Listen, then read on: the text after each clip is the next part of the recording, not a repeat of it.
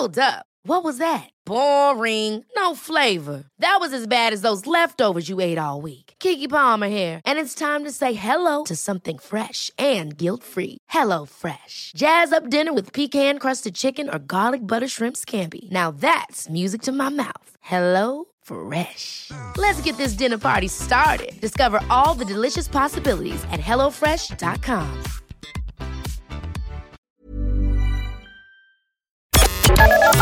Corks 96 FM. The launch uh, today. Is it today or tomorrow? Tomorrow uh, at the St. Peter's Centre there at North Main Street of the Irish Sepsis Foundation. Now, I did not know there was not such a thing, or there wasn't, if you like, a body representing people uh, who have suffered with or tried to deal with sepsis. And uh, one of the founding members of this and a member of the board is barrister Darren O'Mahony. Darren, good morning. Good morning, PJ. How are you? Good, good to speak with you. Now, you've come across sepsis in, in a lot of your um, work because you deal with medical cases and stuff like that. I wasn't aware there was no actual foundation for sepsis and the extent of sepsis and how awful it can be. Absolutely. Um, I suppose as the years rolled on, um, I started to notice themes recurring in my own legal work, and one of those was sepsis. Um, you know, I, I, was meeting people whose loved ones had died from sepsis, and also people who had developed it and survived, but with very serious consequences. Um, and I suppose it just occurred to me that for something so widespread and so prevalent, um, responsible for one in five deaths, and something that's a major economic and social burden in this country, I was amazed that there was no group, organisation, support, or charity for sepsis.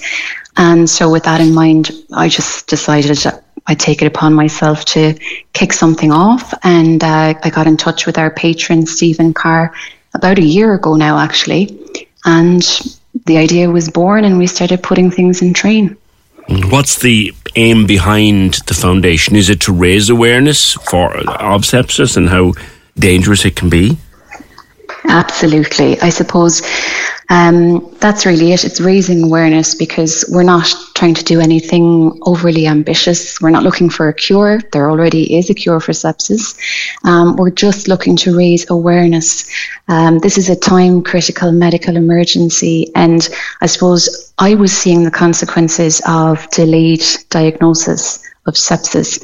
So what we want to do uh, as a foundation is raise awareness amongst members of the public, GPs, um, hospitals, just having everybody on the alert and asking the question, could this be sepsis? Because time is absolutely critical. Mm. And um, that's uh, that's really it. We're, we're all about promotion of awareness. Um, as I said, uh, most people don't really understand what sepsis is, and the definitions keep changing, and the idea of sepsis is confusing for people to understand.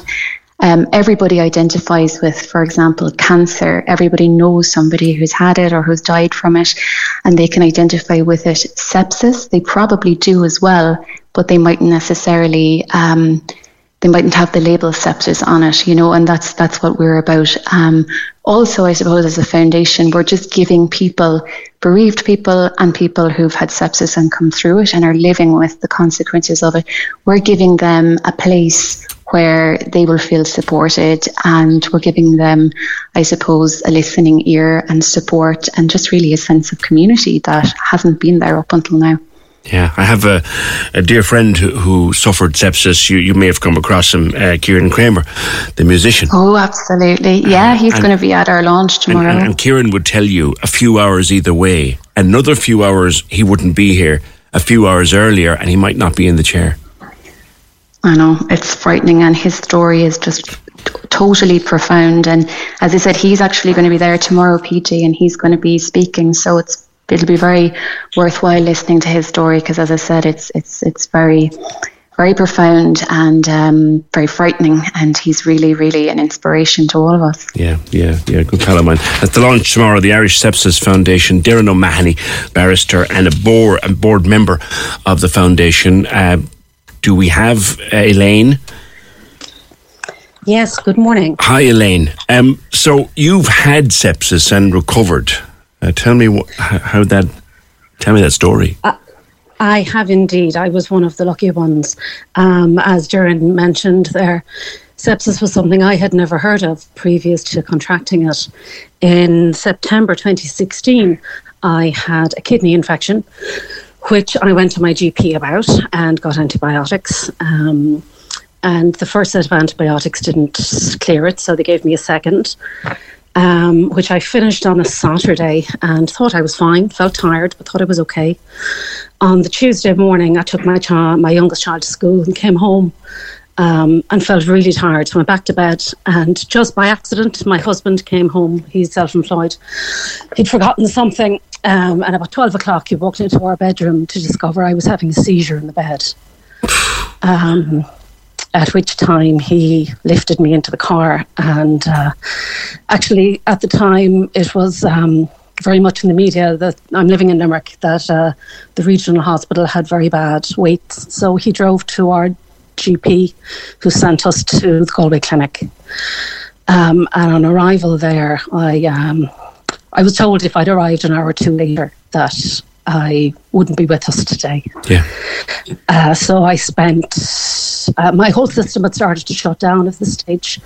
I, um, they couldn't find a vein. My blood pressure was almost non-existent. Were you um, aware of the situation? Um, I have.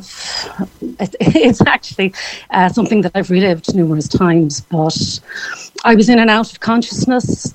Um, I was aware of pain, pain like I've never. I couldn't describe it. Everything, everything hurt. My eyelids hurt. Um, I got um, phenomenal care in the Galway clinic, and I ended up in um, in intensive care for a few days, and then I spent three weeks um, in the hospital. Um, I'm I'm lucky, I suppose. I was 41 at the time, um, so I and I didn't have underlying conditions, so I had I was I was healthy previously, mm. so I had that um, going for me, um, as well as the fact that I thanks thank God got to the actual hospital mm. on time. Did you make a but, full uh, recovery? Uh, you did. I did, thank God. Yes, I did, uh, but it was and it's something that I'm very, very supportive and very thankful to Darren for for launching this foundation, um, because I did feel incredibly isolated after it. it. T- it. took me an awful long time to recover, to recover my confidence. Um, I had flashbacks, bad sleeping, It was simple things. I couldn't make a decision about anything. I remember standing in Tesco's about a month later, um, and I cried because I couldn't choose a coffee brand. and I just had to leave and go home. Um, from that's somebody trauma. who'd never been like that. That's trauma. I, I, I, yes, I was incredibly traumatized. Um, I was lucky to have a very, very supportive family and my GP who sent me for beha- cognitive behavioral therapy, which I found very, very helpful.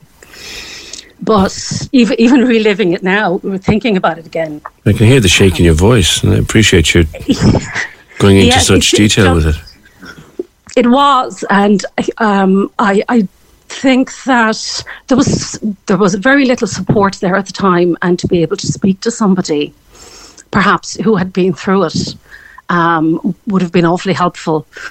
Actually, on, on, a on a present note, my first cousin, um, a gentleman from Nenagh, is currently in the regional in Limerick with sepsis since Friday night. Wow. Um, from a kidney infection and uh, we're hopeful he'll make a he'll make a, f- uh, a full recovery. Good, good. I was just going to ask um, how he's doing.